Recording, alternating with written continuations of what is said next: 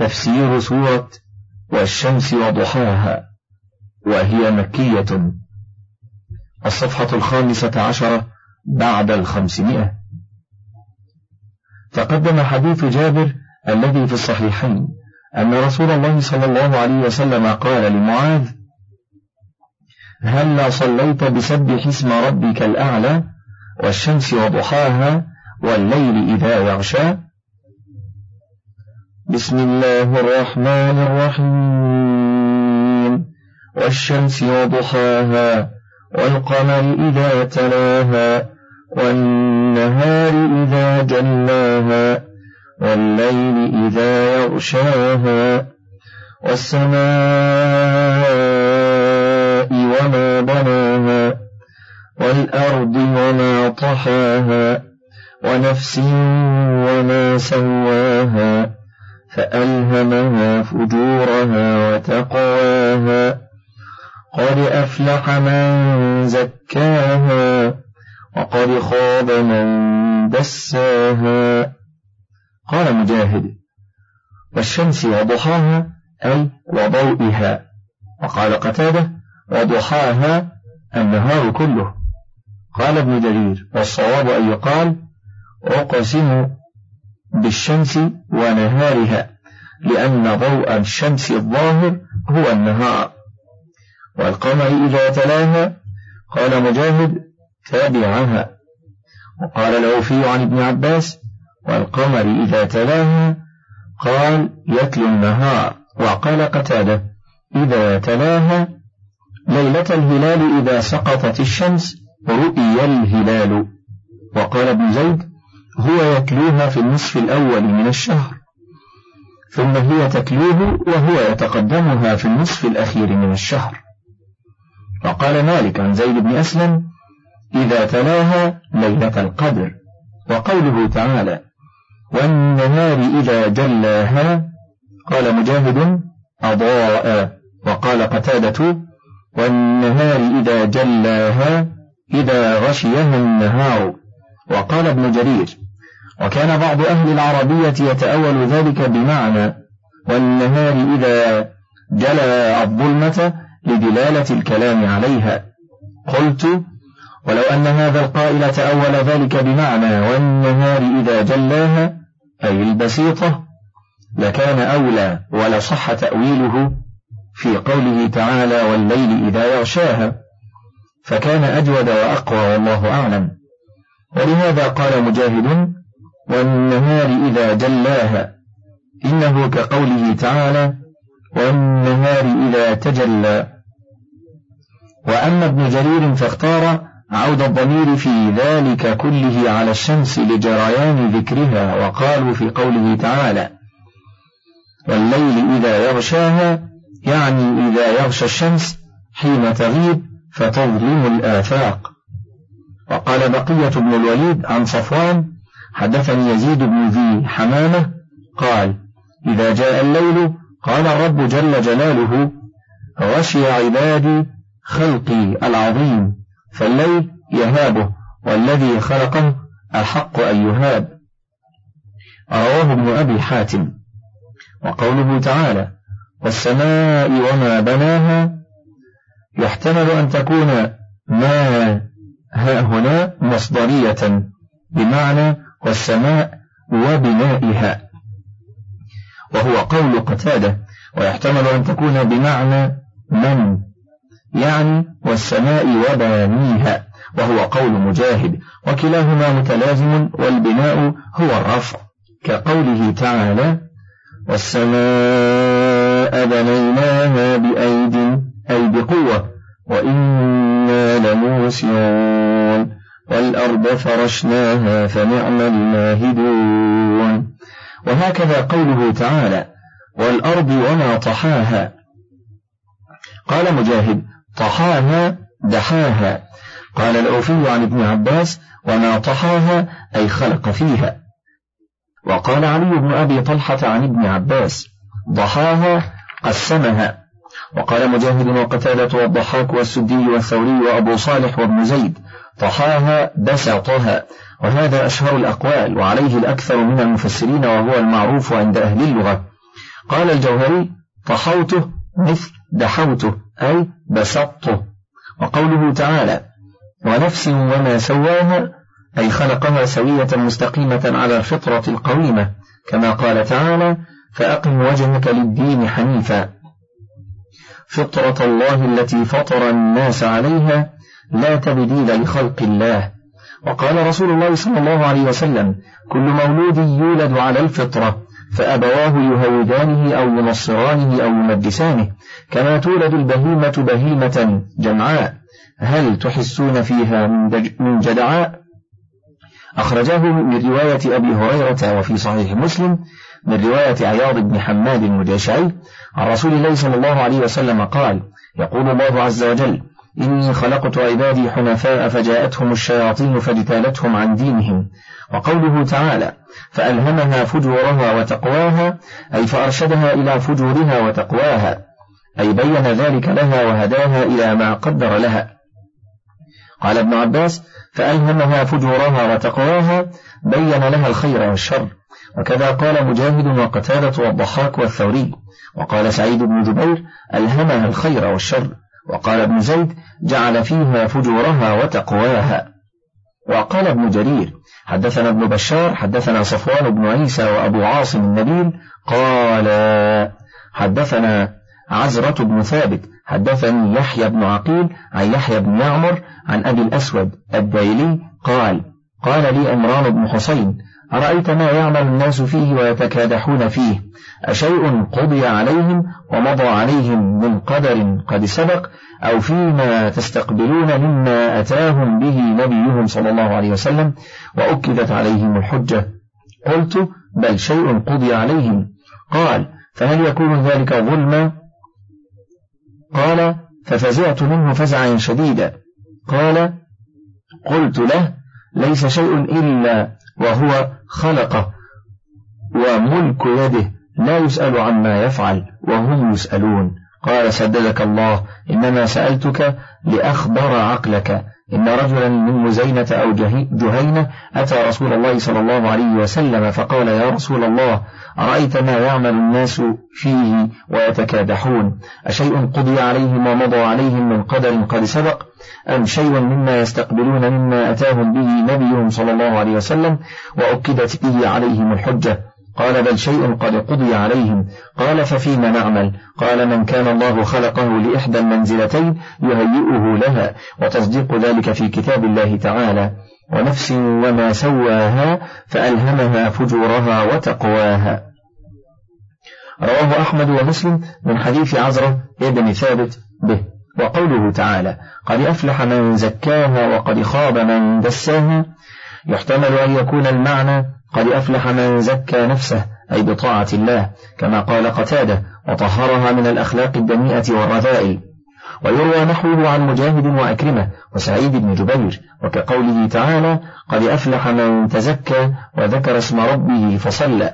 وقد خاب من دساها أي دسسها أي أخملها ووضع منها بخذلانه إياها عن الهدى حتى ركب المعاصي وترك طاعة الله عز وجل. وقد يحتمل أن يكون المعنى قد أفلح من زكى الله نفسه وقد خاب من دس الله نفسه كما قال العوفي وعلي بن أبي طلحة عن ابن عباس. وقال ابن أبي حاتم حدثنا أبي وأبو زرعة قال حدثنا سهل بن عثمان حدثنا أبو مالك يعني عمرو بن الحارث عن عمرو بن هشام عن جابر عن الضحاك عن ابن عباس قال سمعت رسول الله صلى الله عليه وسلم يقول في قول الله عز وجل قد أفلح من زكاها. قال النبي صلى الله عليه وسلم أفلحت نفس زكاها الله عز وجل. ورواه ابن أبي حاتم من حديث أبي مالك به. وجويبر هذا هو ابن سعيد متروك الحديث. والضحاك لم يلق ابن عباس. وقال الطبراني حدثنا يحيى بن عثمان بن صالح حدثنا أبي حدثنا ابن لهيعة عن عمرو بن دينار عن ابن عباس قال كان رسول الله صلى الله عليه وسلم إذا مر بهذه الآية ونفس وما سواها فألهمها فجورها وتقواها وقف ثم قال اللهم آت نفسي تقواها أنت وليها ومولاها وخير من زكاها. حديث آخر. قال ابن أبي حاتم حدثنا أبو زرعة حدثنا يعقوب بن حميد المدني حدثنا عبد الله بن عبد الله الأموي حدثنا معن بن محمد الغفاري عن حنظلة بن علي الأسلمي عن أبي هريرة قال سمعت رسول الله صلى الله عليه وسلم يقرأ فألهمها فجورها وتقواها قال اللهم آت نفسي تقواها وزكها أنت خير من زكاها أنت وليها ومولاها. لم يخرجوه من هذا الوجه. وقال الإمام أحمد حدثنا وكيع عن نافع عن ابن عمر عن صالح بن سعيد عن عائشة أنها فقدت النبي صلى الله عليه وسلم من مضجعه فلمسته بيدها فوقعت عليه وهو ساجد وهو يقول ربي أعط نفسي تقواها وزكها أنت خير من زكاها أنت وليها ومولاها. تفرد به. حديث آخر قال الإمام أحمد حدثنا عفان حدثنا عبد الواحد بن زياد حدثنا عاصم الأحول عن عبد الله بن الحارث عن زيد بن أرقم قال كان رسول الله صلى الله عليه وسلم يقول اللهم إني أعوذ بك من العجز والكسل والهرم والجبن والبخل وعذاب القبر اللهم آت نفسي تقواها وزكها أنت خير من زكاها أنت وليها ومولاها اللهم إني أعوذ بك من قلب لا يخشع ومن نفس لا تشبع وعلم لا ينفع ودعوة لا يستجاب لها. قال زيد كان رسول الله صلى الله عليه وسلم يعلمناهن ونحن نعلمكموهن. رواه مسلم من حديث أبي معاوية عن عاصم الأحول عن عبد الله بن الحارث وأبي عثمان النهدي عن زيد بن أرقم به. كذبت ثمود بطغواها إذ انبعث أشقاها فقال لهم رسول الله ناقة الله وسقياها فكذبوه فعقروها فدمدم عليهم ربهم بذنبهم فسواها ولا يخاف عقباها. يخبر تعالى عن ثمود أنهم كذبوا رسولهم بسبب ما كانوا عليه من الطغيان والبغي. وقال محمد بن كعب بطغواها أي بأجمعها والأول أولى. قاله مجاهد وقتادة وغيرهما. فأعقبهم ذلك تكذيبا في قلوبهم بما جاءهم به رسولهم عليه الصلاة والسلام من الهدى واليقين. إذ انبعث أشقاها أي أشقى القبيلة وهو قدار بن سالف عاقر الناقة وهو أحيمر ثمود وهو الذي قال الله تعالى فنادوا صاحبهم فتعاطى فعقر الآية. وكان هذا الرجل عزيزا فيهم شريفا في قومه نسيبا رئيسا مطاعا كما قال الإمام أحمد حدثنا ابن نمير حدثنا هشام عن أبيه عن عبد الله بن زمعة قال خطب رسول الله صلى الله عليه وسلم فذكر الناقة وذكر الذي عقرها فقال إذ انبعث أشقاها. انبعث لها رجل عالم عزيز منيع في رهطه مثل أبي زمعة. ورواه البخاري في التفسير ومسلم في صفة النار والترمذي والنسائي في التفسير من سننيهما. وكذا ابن جرير وابن أبي حاتم عن طلق عن هشام بن عروة به. وقال ابن أبي حاتم حدثنا أبو زرعة حدثنا إبراهيم بن موسى حدثنا عيسى بن يونس حدثنا محمد بن إسحاق حدثني يزيد بن محمد بن خثيم عن محمد بن كعب القراضي عن محمد بن خثيم بن أبي مرثد عن عمار بن ياسر قال قال رسول الله صلى الله عليه وسلم لعلي ألا أحدثك بأشقى الناس؟ قال بلى. قال رجلان أحيمر ثمود الذي عقر الناقة والذي يضربك يا علي على هذا يعني قرنه حتى تبتل منه هذه يعني لحيته. وقوله تعالى: فقال لهم رسول الله، يعني صالحا عليه السلام: ناقة الله، أي احذروا ناقة الله أن تمسوها بسوء، وسقياها، أي لا تعتدوا عليها في سقياها، فإن لها شرب يوم ولكم شرب يوم معلوم. قال الله تعالى: فكذبوه فعقروها، أي كذبوه فيما جاءهم به، فأعقبهم ذلك أن عقروا الناقة التي أخرجها الله من الصخرة، آية لهم وحجة عليهم. فدمدم عليهم ربهم بذنبهم، أي غضب عليهم فدمر عليهم. فسواها، أي فجعل العقوبة نازلة عليهم على السواء. قال قتادة: بلغنا أن أحيمر ثمود لم يعقر الناقة حتى تابعه صغيرهم وكبيرهم وذكرهم وأنثاهم، فلما اشترك القوم في عقرها دمدم الله عليهم بذنبهم فسواها.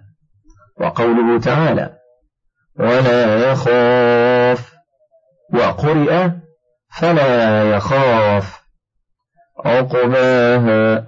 قال ابن عباس: لا يخاف الله من أحد تبعه.